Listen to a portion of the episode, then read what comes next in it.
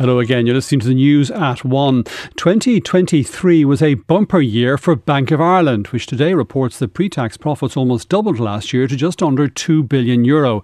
Annual results from the bank show profits up 92% to 1.94 billion euro, mainly accounted for by rising interest rates. This means the bank's net interest margin, the difference between the cost of funds and what it charges borrowers, has widened. With Irish banks expected to report profits of around around 4.5 billion euro for last year. Sinn Féin is this lunchtime calling for the bank levy to be doubled to 400 million euro. We'll talk to Sinn Féin's Pearse Doherty in just a moment. But first, Minister for Public Expenditure Paschal Donohoe told reporters this morning that changes were made to the bank levy in last year's budget. We already have a bank levy in place. The Minister for Finance made changes in the bank levy in the recent budget uh, to ensure that a broader group of financial institutions in our country uh, will be paying back to the state a higher level of contribution. And of course, uh, the uh, state, because it is still a shareholder within AIB, will benefit, of course, from any future dividend payments too. Minister Paschal Donohoe. We're joined now from Letterkenny by Sinn Féin's finance spokesperson Pearse Doherty. A very good afternoon to Pearse Doherty and welcome to the programme. Good afternoon to you, Brian. We all know where the banks were a little over a decade ago on life support. Today, Bank of Ireland reporting profits of close to 2 billion. AIB later this week expected to produce a figure somewhat north of 2 billion. Is that good news for the economy? Good news for all of us that the banks are in such rude good health? Well, it's definitely good news for the shareholders of the banks uh, because, as we see from Bank of Ireland, uh, there's about 1.15 billion euro going to be paid back to shareholders either through dividends or through a share buyback program. And uh, the state no longer is a shareholder in that bank, so we don't get any of those dividends. We carried the bank during the harsh times, uh, and now the profits will be will be garnered by by other private individuals. Um, obviously we want profitable banks in the state. We want profitable banks because that allows for additional capital and additional lending uh, in the economy. But we also want a banking system that is fair uh, and that that that that treats its customers uh, with fairness in relation to the rates that it's charging. Uh, and look, it's no surprise what the banks, the profits that the banks were making. They made nearly two. Bank of Ireland made nearly two billion euro profit last year. Uh, mm. That's a result of not huge innovation, but it's as a result of the ECB interest rates that have been happening since July of 2022. Um, because the Irish uh, has so many deposits with banks uh, the Irish banks were benefiting more than any mm. other European banks in terms of the interest rate hikes. They were getting 4% for every night that our deposits were with the ECB, and that, that's driven the huge profitability. And that's why we argued with government that you needed to increase the bank levy.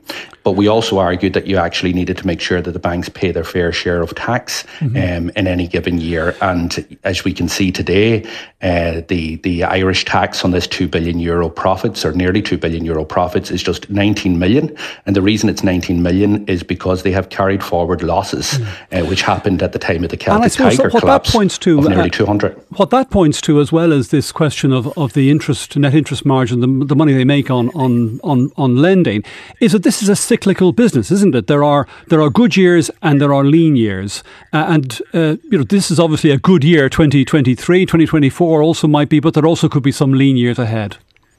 Yeah, look, it's not just that it's good year this year these banks have been significantly profitable for the last number of years. Um, and we're out of kilter, Brian, in relation to carrying forward losses. So, as I said, you know, people will think, mm. right, well, the bank has made a huge amount of profit. As I said, nearly 2 billion euro. They'll pay a lot of tax. No, they're paying about 19 million euro of Irish corporation tax um, because they've yeah. been able to carry forward losses of nearly 200 million euro.